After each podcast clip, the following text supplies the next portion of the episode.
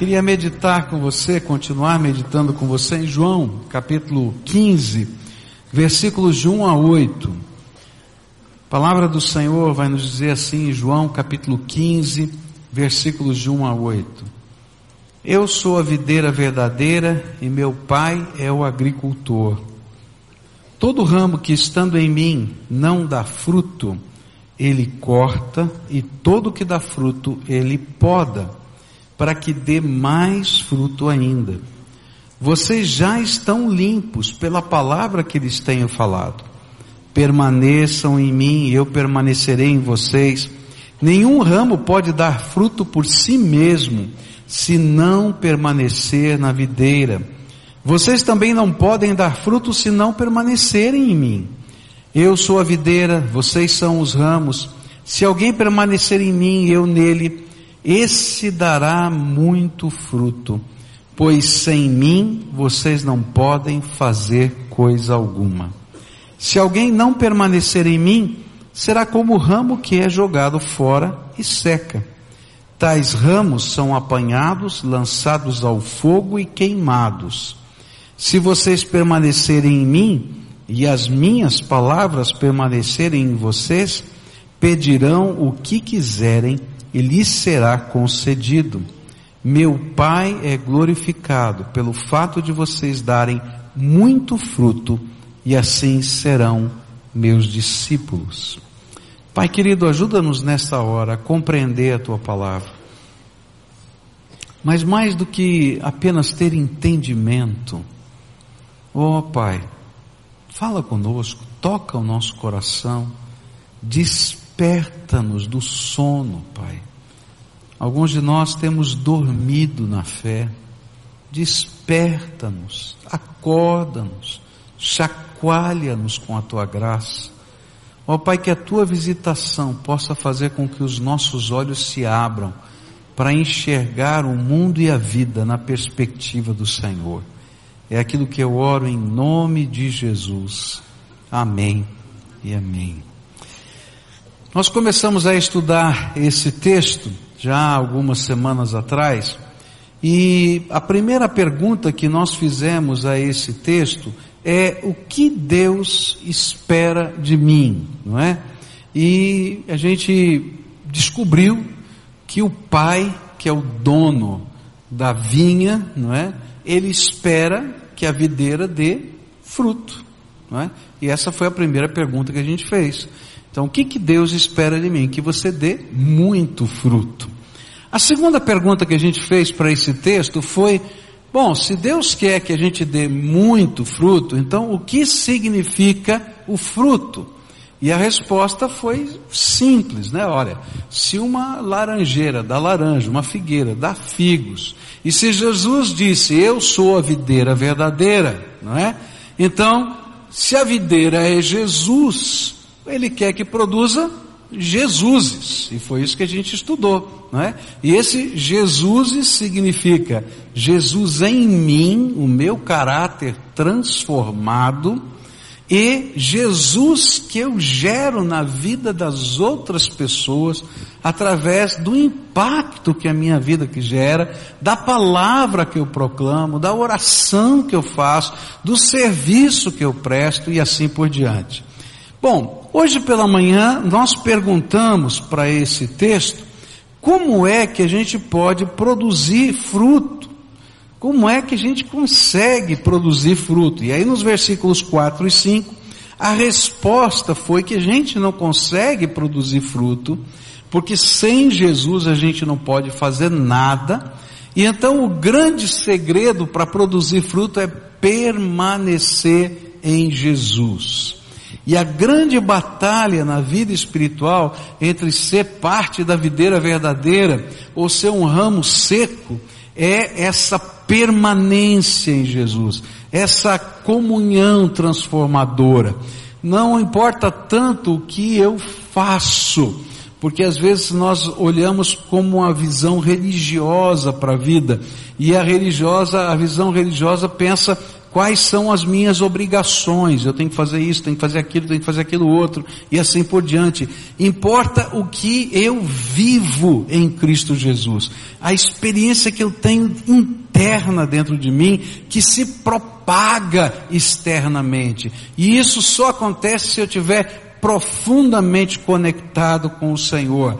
E o desafio dessa manhã foi que a gente olhasse para a gente mesmo e visse, ó, Está produzindo fruto ou não está? Por quê? Porque se você não está produzindo fruto, de duas uma. Ou você ainda não é discípulo de Jesus, e você está vivendo uma tradição religiosa, ou você está ficando seco, porque a sua vida está vazia de comunhão com Deus. E a gente terminou olhando para a parábola dos solos, como é que a gente fica seco? E aí tem dois tipos de solos ali muito interessantes, né? O que aquela semente que nasceu entre as pedras são aqueles que se decepcionam com, com as lutas desse mundo, com os problemas, não é? E aqueles que estão nos espinhos, que são aqueles que ficam sufocados pelos afazeres da vida, pelos cuidados desse mundo. Tem tanta coisa, tem tanta coisa na cabeça que Jesus não é mais a prioridade. Bom, eu queria concluir o estudo desse, desse texto com mais uma pergunta. O que a Trindade faz para que nós possamos dar fruto? Qual é o papel de Deus Pai, Deus Filho e Deus Espírito Santo em nós para que a gente produza fruto? E é interessante que esse texto ele, ele vai mostrar exatamente isso. Vai colocar Deus Pai, Deus Filho e Deus Espírito Santo agindo na nossa vida. Primeiro, o que é que Jesus faz? Jesus é a videira verdadeira. Ele é o tronco que faz o fruto ser produzido nos ramos. E é interessante que quando a gente estuda um pouquinho de biologia, a gente vai descobrir que o tronco produz e fornece uma substância chamada seiva elaborada. Eu fiquei pesquisando esse negócio aqui, é, não é a minha praia, confesso para você, tá? Mas a seiva eu já me lembrava, né? Que a seiva é aquele alimento, né? Que eu pensava que tudo era feito na raiz. Mas eu descubro que os nutrientes que vêm da raiz eles são transformados ali também no tronco, e através do tronco, essa seiva que começou a vir da raiz, ela passa a ser chamada de seiva elaborada, com os nutrientes necessários para chegar lá na pontinha do ramo, e esse ramo ter as folhas, ter as flores e dar o fruto. E quando a gente pensa nisso, a gente vai ver que essa conexão tremenda e essa produção que alimenta está ali na ação de Jesus. E Jesus faz isso porque Ele nos dá o Espírito Santo. Sabe como é que acontece isso na nossa vida? Não tem jeito do Espírito Santo entrar na nossa vida. Não tem jeito da gente experimentar o poder do Espírito Santo. Não tem jeito de você chegar na sala do trono de Deus. Não tem jeito das suas orações serem ouvidas se não for através de Jesus. Jesus ensinou: Eu sou o caminho, a verdade e a vida, e ninguém vem ao Pai senão só por Ele. Por isso é que a gente ora e quando a gente termina a gente diz em nome de Jesus, amém. Tem gente que nem sabe por que, que diz em nome de Jesus, amém. É porque não tem jeito da nossa oração chegar lá, se não for através de Jesus. Ele é o nosso único mediador e intercessor. Ele que faz todas as conexões entre o Pai e o Espírito Santo e cada um de nós. Então, Jesus está trabalhando quando Ele derrama sobre nós essa seiva elaborada, que é a graça de Deus e o poder do Espírito Santo sobre a nossa vida. E Ele está trabalhando para a gente dar fruto, fazendo todas essas conexões. Por isso Jesus disse aos seus discípulos, não é? Vocês receberão poder, não é? Quando vier sobre vocês o Espírito Santo de Deus. A Bíblia vai dizer que quem derrama os dons do Espírito é Jesus, e quem escolhe os dons do Espírito é Jesus. O Espírito processa, mas quem escolhe é Jesus, quem determina é Jesus. E aí, Jesus está ajudando você a produzir Jesuses. E esse é o papel de Jesus. Sem Jesus não dá. Pode falar para o outro. Olha, sem Jesus não dá. Não funciona.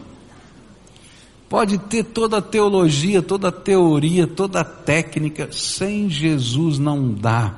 Por isso que a gente anuncia Jesus, porque a gente precisa de Jesus.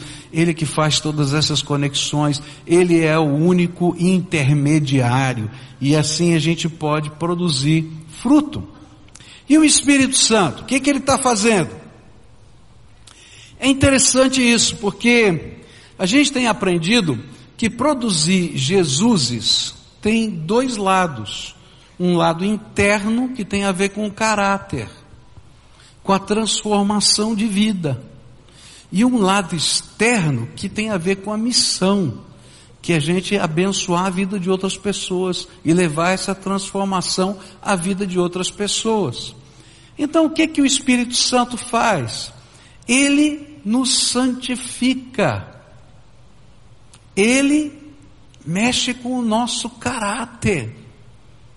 Ele é que tem poder de transformar e ao mesmo tempo ele nos capacita. Olha lá, o lado interno, santificação, e o lado externo, que é missão, capacidade. Como é que ele nos santifica? Eu acho tremendo essas obras do Espírito de Deus na vida da gente, né?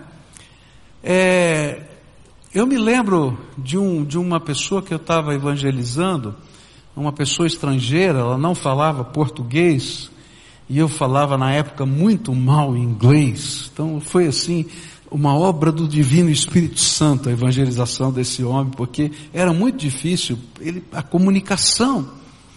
Mas, mas uma coisa maravilhosa de Deus começou a acontecer. Como a transformação de santificação na vida daquele homem começou pelo poder da graça de Deus.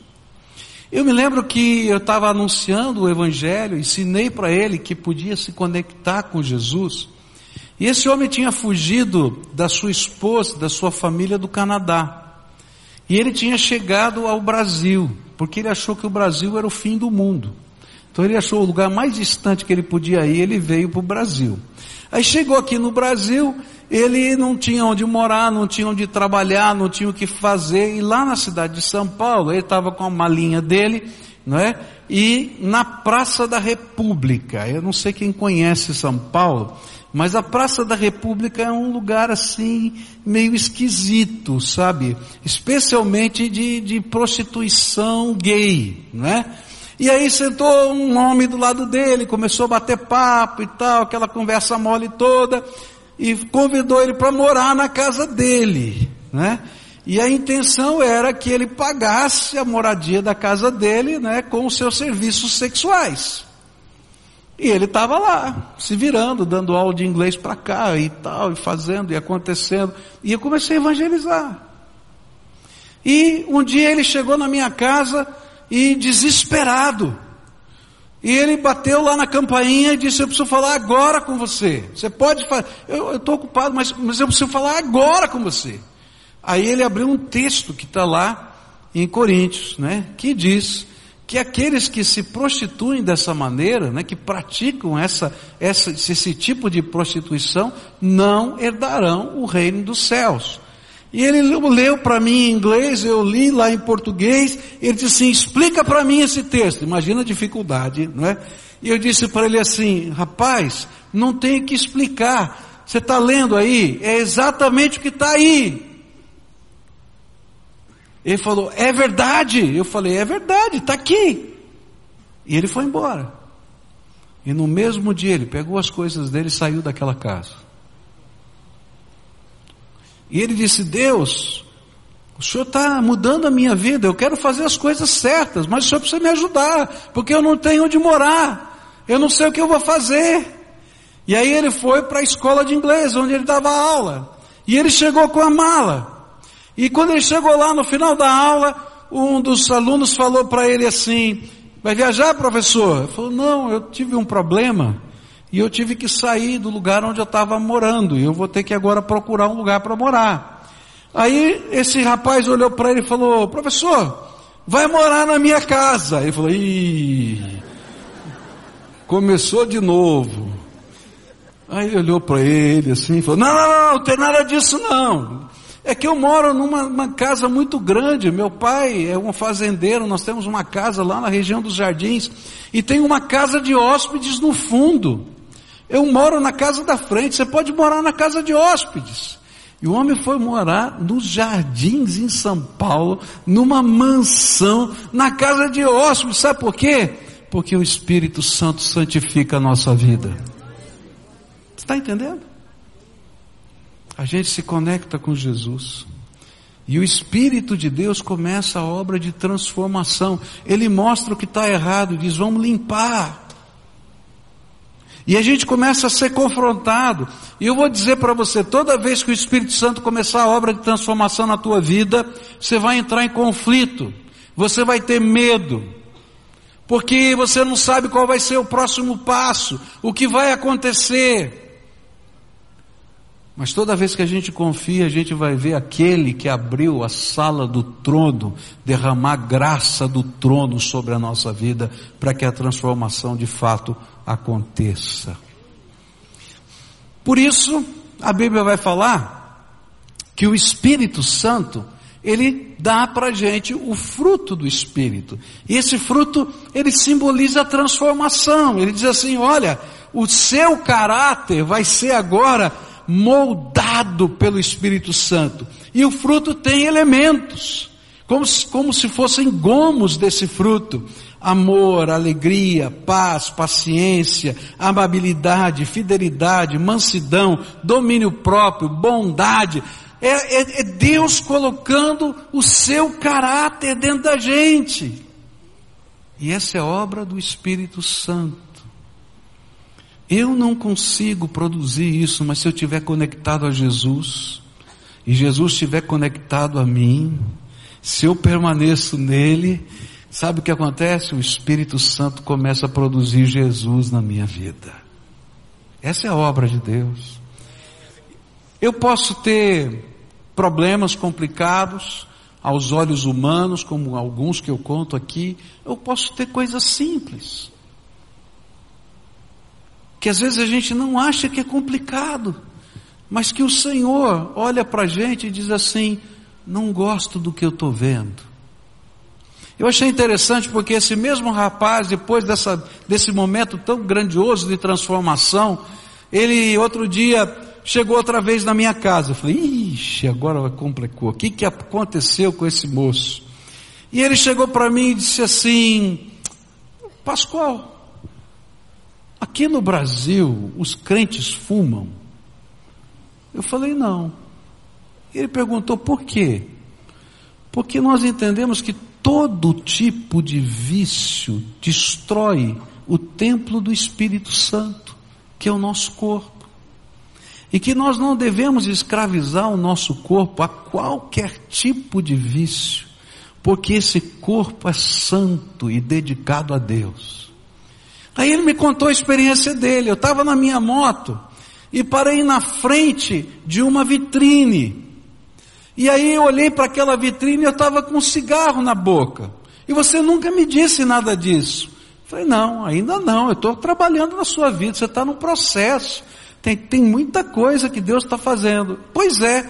E quando eu olhei na vitrine, o Espírito Santo falou comigo, Pascoal. Eu não estou gostando do que eu estou vendo. E eu falei, o que, Senhor? Olha para você. E eu vi o cigarro. E eu fiquei em dúvida e vim aqui perguntar para você.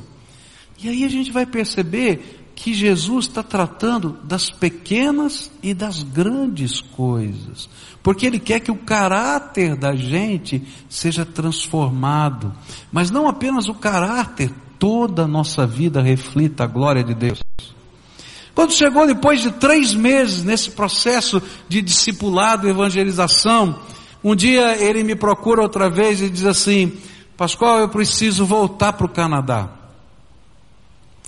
E eu disse: Agora? Ele disse: É, agora.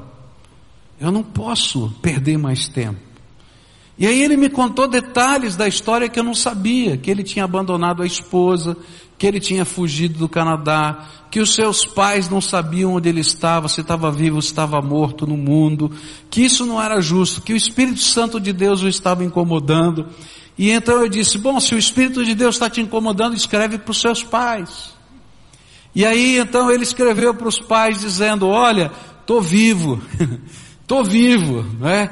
É, tô, tô, tô começando a acertar a minha vida.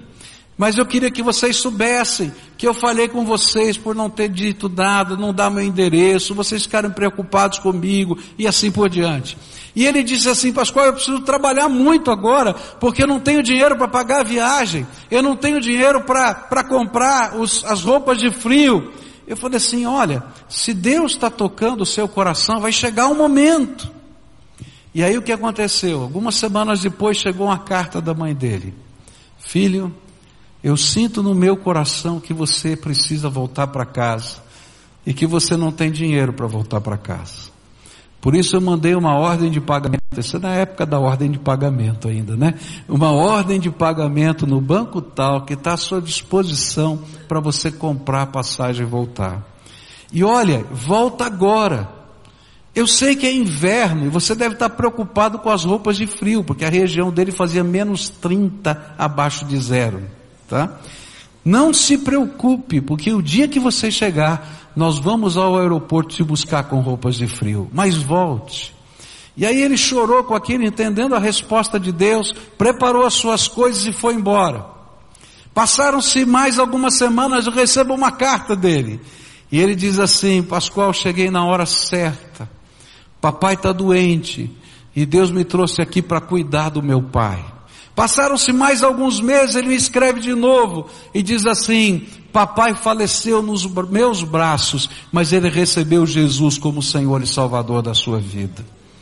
Escreveu-me depois, outra vez, dizendo: Agora tenho uma missão difícil. Vou marcar um dia para falar com a minha ex-esposa, que já se casou com outra pessoa. Eu não quero nada com ela, porque eu já a magoei demais, mas eu preciso olhar nos seus olhos e dizer: eu fui um cafajeste. Eu espero que você pelo menos me perdoe do que eu fiz, porque eu preciso ser um cristão genuíno. Você está entendendo? Como é a obra do Espírito Santo? Ele vai lá, conversa, me conta como foi a tensão, marido novo, do lado, bravo, não sei o quê. E ele diz: Olha, não vou procurar mais, eu só vim aqui para dizer que Jesus mudou a minha vida e eu não podia seguir a minha vida sem fazer acertos.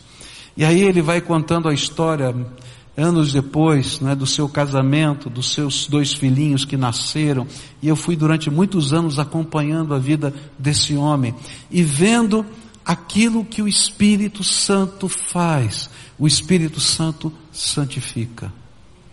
Ele vai transformando a gente. Ele vai mudando a gente, o caráter da gente. É obra dele, é impacto. Mas sempre vai ter uma parte nossa. E a parte nossa vai ser dizer: Senhor, eu deixo o Senhor fazer aquilo que precisa ser feito na minha vida. E queridos, não é fácil.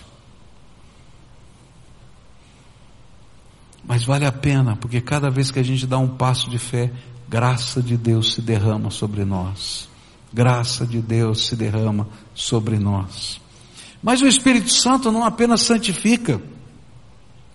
A Bíblia vai dizer que o Espírito Santo capacita. capacita. E aí vem uma outra coisa tremenda.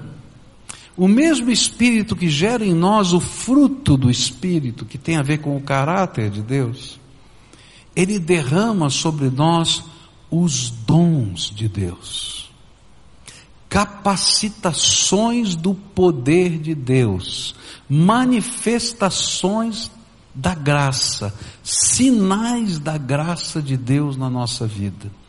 E esses dons são a maneira que Deus usa a nossa vida poderosamente para produzir Jesuses na vida dos outros.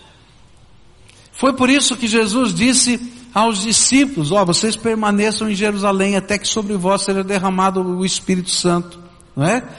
E é na autoridade desse Espírito Santo que vocês vão anunciar o Evangelho. E é na autoridade dessa capacidade que Deus nos dá, do poder do Espírito, que a gente faz a obra de Deus. Eu posso ter ferramentas, e as ferramentas eu posso comprá-las, mas a habilidade, a inspiração, aquela, aquele toque diferencial não está na ferramenta, está na unção que Deus dá sobre a nossa vida. E aí a gente vai ver como Deus vai transformando a nossa vida. E eu tenho aprendido na minha vida que algumas coisas Deus nos dá como capacitações permanentes.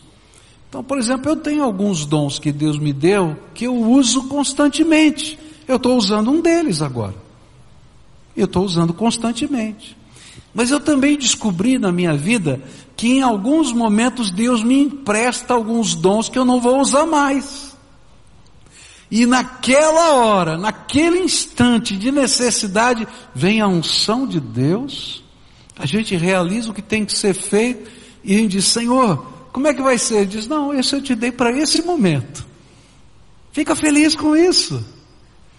E aí a gente vai viver numa dinâmica tremendamente nova, que é a dinâmica de depender de Deus para todas as coisas.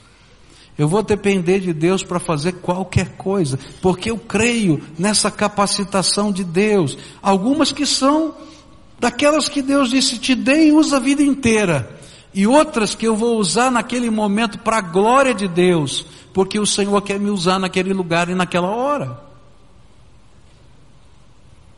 E eu acho que se você olhar para a tua vida, você vai perceber a mesma coisa.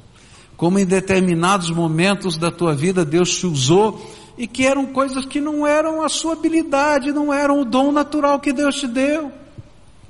E tem outras que Deus diz assim: olha, te dei esse dom, transforma isso num ministério e honra o meu nome com aquilo que eu já te dei.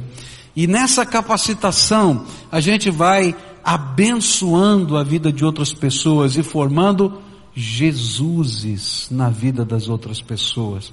É tremendo isso. É tremendo como Deus vai trabalhando essa, esse mover da sua graça. Agora, a pergunta que eu quero fazer para o texto, para a gente caminhar para o final. Bom, se Jesus é aquele que conecta e derrama o Espírito, se o Espírito é a seiva, não é? Que está fazendo a gente produzir o fruto interno e o fruto externo. Então, que, o que o Pai faz, né, conosco? E aqui a gente vai encontrar a resposta nos versículos 1 e 2. Eu sou a videira verdadeira, meu pai é o agricultor. Todo ramo que estando em mim não dá fruto, ele corta e todo o que dá fruto, ele poda, para que dê mais fruto ainda. Então, o que que o pai faz? Que coisa! O pai tem a tesoura. O pai tem a tesoura. Ele tem a tesoura que tem o poder de cortar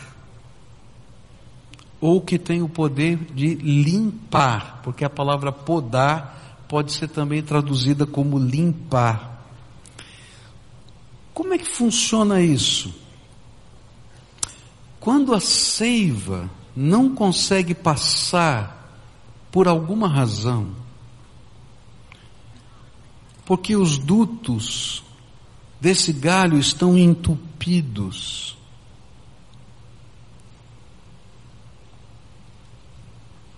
Então a gente morre.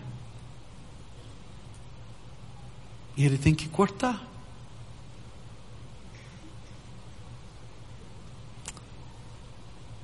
Agora, quando Nós estamos tão entulhados de folhas que não vai ter lugar para as flores e para o fruto.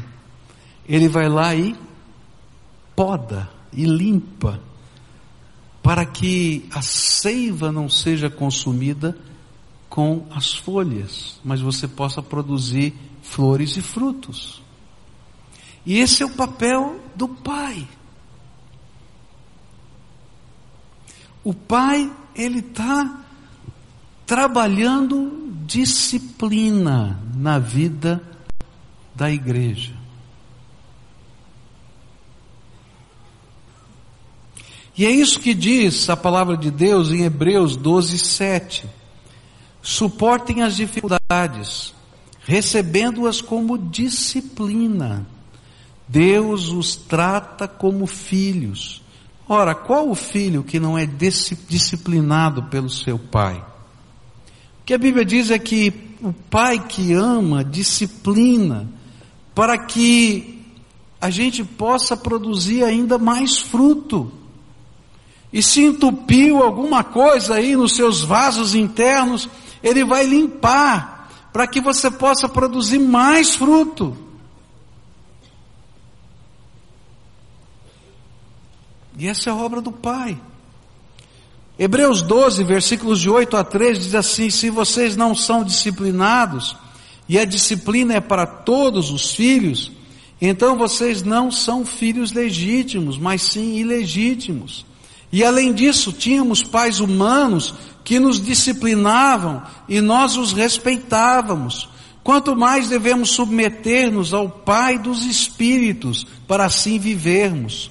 Nossos pais nos disciplinavam por curto período, segundo lhes parecia melhor, mas Deus nos disciplina para o nosso bem, para que participemos da sua santidade. Nenhuma disciplina parece ser motivo de alegria no momento, mas sim de tristeza. Mais tarde, porém, produz fruto de justiça e paz para aqueles por ela que por ela foram exercitados. Portanto, fortaleçam as mãos enfraquecidas, os joelhos vacilantes.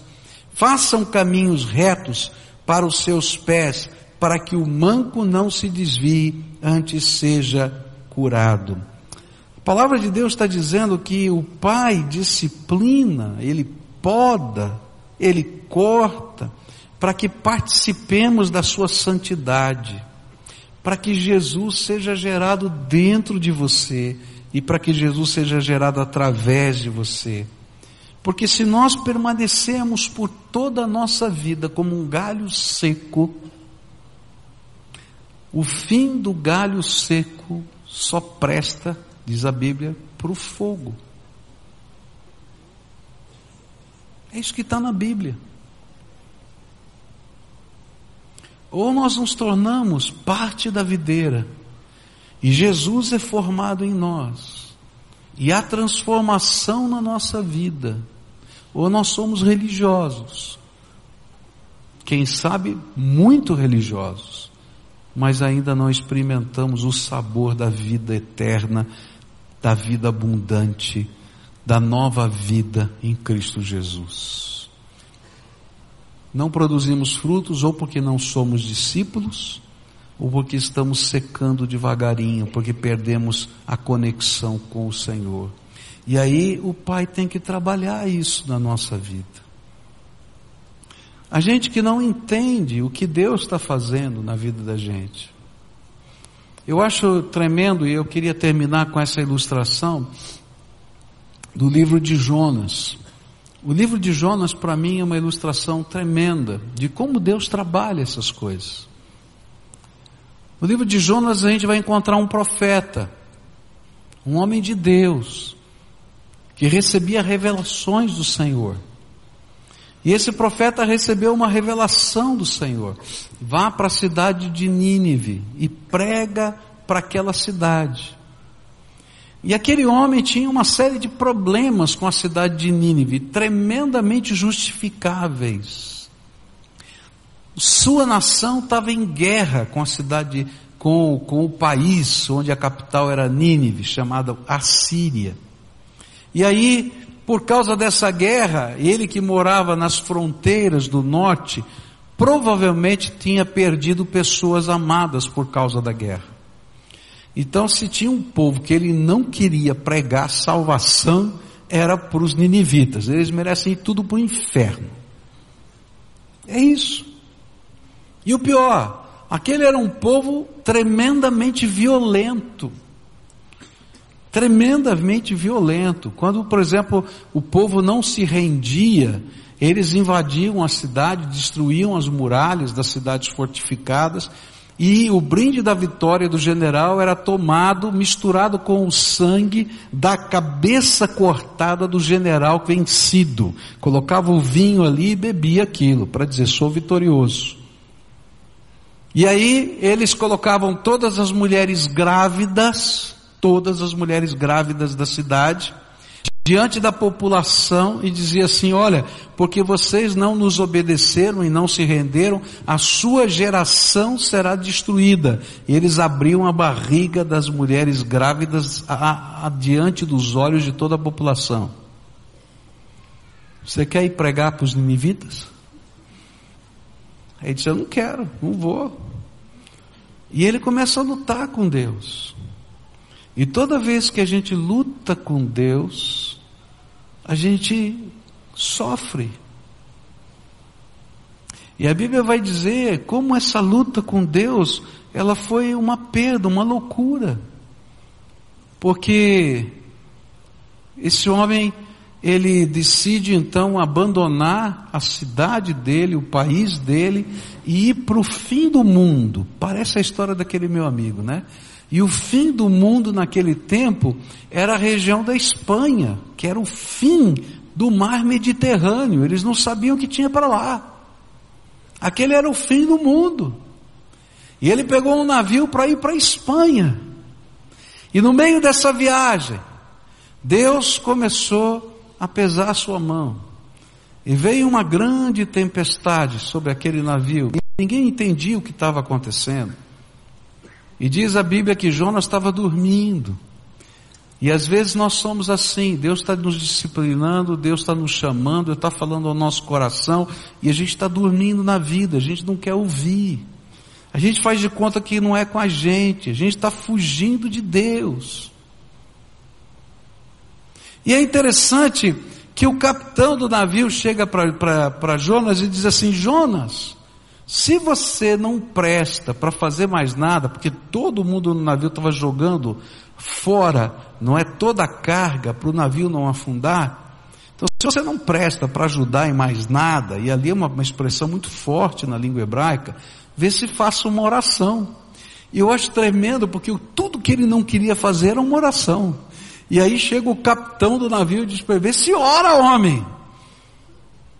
É tremendo, né? Quando às vezes Deus está mexendo com a nossa vida, está chacoalhando a nossa vida, a gente ouve algumas palavras que parece que vem assim como seta, e você nem imagina que possa vir do capitão do navio, que era uma pessoa que não conhecia Deus, mas Deus não para de falar com a gente. E aí então diz assim: olha, não é possível, tem alguma coisa errada aqui, nunca vimos uma tempestade como essa. E aí eles disseram assim: nós vamos tirar sortes aqui e vamos tentar descobrir quem é o culpado dessa tempestade. E aí eles tiram sorte imagina com quem cai o palitinho menor. Com Jonas. E aí perguntam para ele, Jonas, o que está acontecendo? Ele diz assim, eu sou profeta. De que Deus? do Deus que criou o céu, a terra e o mar. Misericórdia. Deus que criou o mar. É, o que, que você está fazendo aqui? O que, que a gente faz com você? Me joga no, no mar, que eu vou ter que me entender com Deus. E eu acho tão incrível, porque nessa hora ele diz assim, eu preciso orar a Deus, não é isso que ele precisava fazer, ele sabia. Ele diz, não, me joga no mar que eu me viro. Deixa comigo. Continua orgulhoso.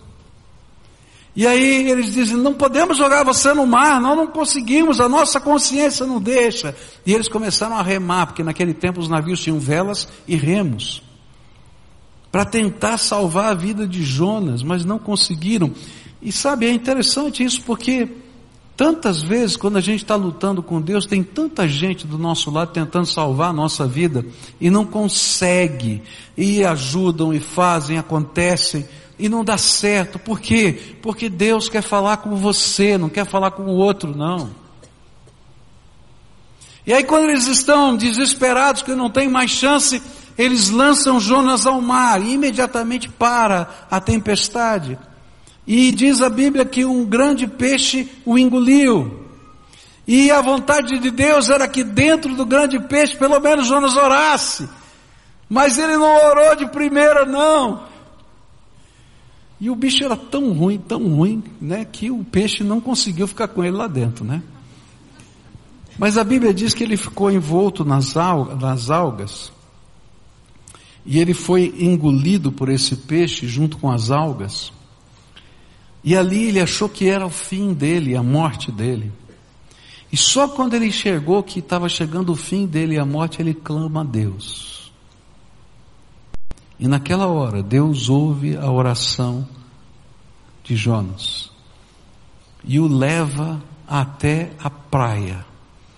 E o peixe o cospe na praia. E aí Deus fala de novo com ele, do mesmo jeito que falou da primeira vez. Jonas, filho de Amitai, vai à cidade de Nínive e prega contra ela.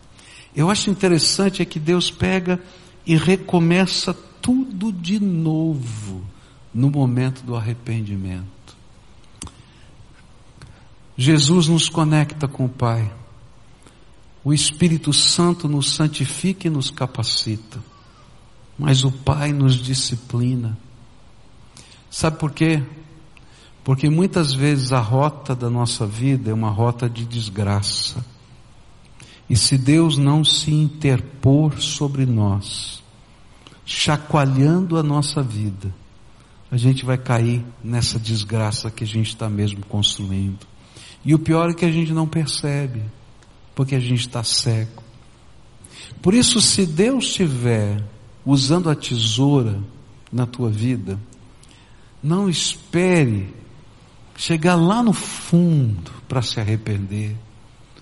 Permita que Deus possa tratar as pequenas coisas dia a dia, para que você possa estar no centro da vontade de Deus e ser uma bênção nessa terra. Sabe o que Ele quer? Jesus dentro de você e Jesus através de você na vida das outras pessoas. Nessa noite eu queria orar com você. Hoje eu queria orar uma oração de arrependimento. A gente falou sobre tantas coisas tremendas da graça de Deus aqui, como Jesus santifica, como o Espírito santifica, como os dons de Deus são derramados. A gente falou sobre as conexões que Deus faz conosco através de Cristo. Mas eu queria pegar esse último ponto da poda. Às vezes a gente está lutando com Deus. Eu conheço gente lutando com Deus. Lutando com Deus. Lutando com Deus porque não gosta de algumas coisas que estão acontecendo na sua vida é como aquela semente que caiu no meio das pedras. Que o calor está matando. E o pai vai lá e diz: Não, vamos antes de morrer, vem cá. Ou gente que está como aquela semente no meio dos espinhos, que não produz fruto. Porque os cuidados desse mundo, você está tão preocupado com tanta coisa, que para Deus não significa nada, porque Ele está olhando uma perspectiva tão maior do que a sua, que Deus tem que cortar o que está aí, para você produzir fruto. E a gente vai lutando com Deus, lutando com Deus, lutando com Deus. E o pior é que eu nunca encontrei ninguém que ganhasse de Deus nessa batalha. Eu posso lutar com Deus e ganhar se eu estou buscando dele uma bênção. Eu já vi isso acontecer com Jacó.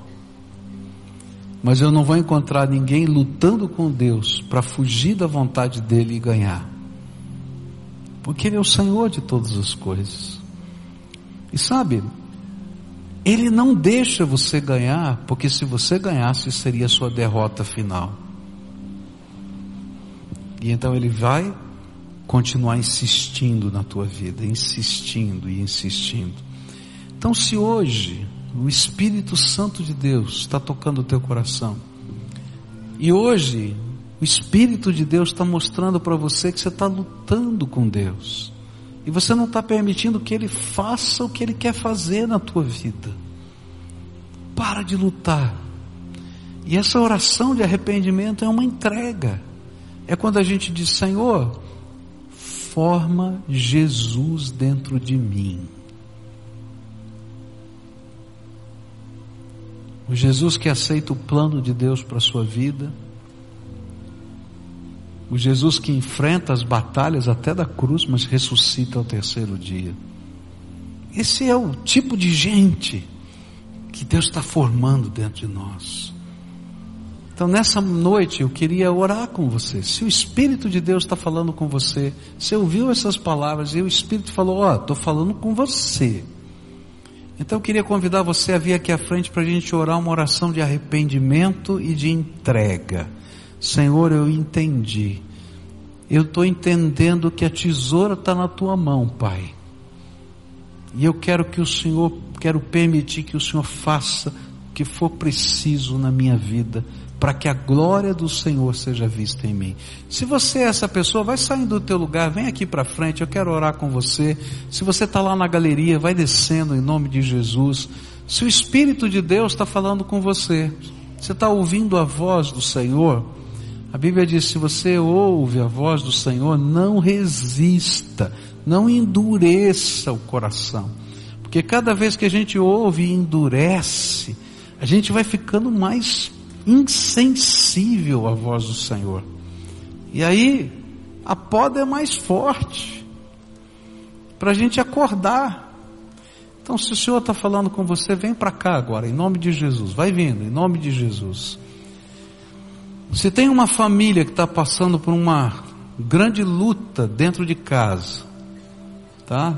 Coração endurecido de marido com mulher, de mulher com marido, Tá? Eu quero convidar você com coração duro ou com coração mole a dizer: nossa casa precisa ser abençoada. E eu quero que o Senhor mexa na minha vida. Se tem algum filho que está rebelando-se com seu pai, tá? Porque às vezes a gente não entende que Deus colocou algumas pessoas sobre nós. Não quer dizer que eles sejam perfeitos ou não errem, mas eles foram colocados e Deus tem as suas maneiras de tratá-los. E a rebeldia não é a maneira de Deus. Então eu queria dizer, ó, vem aqui, filho. E se tem algum pai que está gerando ira no coração do seu filho, então a Bíblia diz que os pais têm que se converter aos seus filhos e seus filhos têm que se converter aos seus pais. Para ver cura e bênção nessa terra. É assim que funciona. E é Jesus transformando a nossa vida. É assim que funciona. As coisas mais doídas dessa vida acontecem dentro da nossa casa. É, a gente carrega as marcas, porque são pessoas significativas e Deus precisa tratar algumas coisas do coração da gente, não é isso? Então vem para cá, tem algumas pessoas chegando aqui, a gente vai orar juntos e a gente vai colocar tudo isso na mão do Senhor. Que coisa linda saber que Deus Pai, Deus Filho e Deus Espírito Santo estão trabalhando a seu favor. Toda a trindade divina está se movimentando para abençoar a tua vida. Toda a trindade divina está se movimentando para abençoar a tua vida. E quando a gente se conecta assim, a bênção de Deus pode ser derramada sobre nós. Agora você vai começar a orar. Eu não sei o que, que o Espírito Santo falou com você. Eu contei a história do meu amigo lá, o canadense. Você vê que cada coisa que Deus fala é tão particular que qualquer outra pessoa não saberia o que estava acontecendo na vida daquele homem. Então, se Deus falou alguma coisa com você, responde para Ele, fala para Ele. Senhor, eu ouvi a tua voz. Fala para Ele, eu ouvi a tua voz. O Senhor me tocou nisso, naquilo, naquilo outro eu senti, é comigo, não é para fulano, não é para Beltrano, é para mim. E eu quero te entregar, não só isso, mas a minha vida inteira nas tuas mãos. Eu quero ouvir o recomissionamento, como aconteceu com Jonas. Começa tudo de novo. Vamos começar a tua vida de novo. Vamos começar a tua vida de novo. E a gente vai começar. Porque o Senhor vai investir graça sobre você. Agora eu quero orar por você. Senhor Jesus, esse povo que está aqui não está aqui por minha causa. Quem sou eu, Senhor? Sou um pecador. Mas eles estão aqui porque o Teu Espírito Santo, que nos santifica, que nos transforma, o teu Espírito Santo que nos capacita. Porque Jesus, aquele que é o nosso mediador entre o Senhor Pai e nós, Jesus que é o sumo sacerdote, Jesus que intercede por nós, Jesus que morreu na cruz e com o seu sangue remiu os nossos pecados, abriu a porta para isso. E eles estão aqui para dizer: Pai bendito, pode fazer a obra do Senhor na minha vida. Pode transformar o que for preciso transformar. Aviva o coração desse povo. Traz alegria do Espírito nessas almas. Ó oh, Pai, que a transformação do Senhor revitalize o que está, Senhor, amortecido que o poder do Senhor se manifeste na fraqueza deles. Porque o Senhor disse que o teu poder se aperfeiçoa na nossa fraqueza. Ó oh, Pai, então agora derrama desse poder. E que, Senhor, estas casas sejam benditas do Senhor. Essas famílias sejam benditas do Senhor. Que, Senhor, eles sejam templos do teu Espírito que os seus corpos sejam santificados ao Senhor, que nessa hora, Senhor, haja perdão e restauração de marido para com mulher, mulher para com marido, de pai para com filho, de filho para com pai, que haja conversão de um ao outro para que essa nossa terra seja sarada, para que a nossa casa seja abençoada. E Pai, eu quero te pedir que o teu Espírito santifique e capacite esse povo para ser uma bênção nessa terra. Sustenta, Pai, sustenta. É aquilo que eu oro em nome de Jesus. Amém e amém. Agora todo o povo de Deus de pé, a gente vai terminar o culto. Você não sai daqui ainda não. Eu quero dizer uma coisa para você. Queria terminar o final da história de Jonas. Porque quando às vezes passa, às vezes a gente passa por uma batalha dessa, por uma poda dessa, ficam marcas. Ficam marcas. E você talvez traga na sua vida algumas marcas da sua história. E quando Deus recomissiona a gente, Ele não apaga as marcas, você vai levar as suas marcas. Só que Deus vai transformar a marca que era sinal de desgraça em sinal de graça. Jonas, quando ficou no ventre do peixe, ele perdeu todos os seus cabelos e perdeu a melanina da pele, ficou parecendo um albino, um ET. E quando ele chegou na cidade de Nínive, todo mundo olhou para ele e ele contou a história dele que tinha sido engolido por um peixe, e tinha aquele jeito todo esquisito. Sabe por que, que houve uma grande conversão? Porque o, o Deus que eles adoravam era metade homem e metade peixe. Olha só. E aquele homem, com todas aquelas marcas da sua vida, se tornou num memorial da graça de Deus para a salvação de uma cidade inteira. Você está levando com você as marcas do que você viveu. O Senhor está recomissionando você.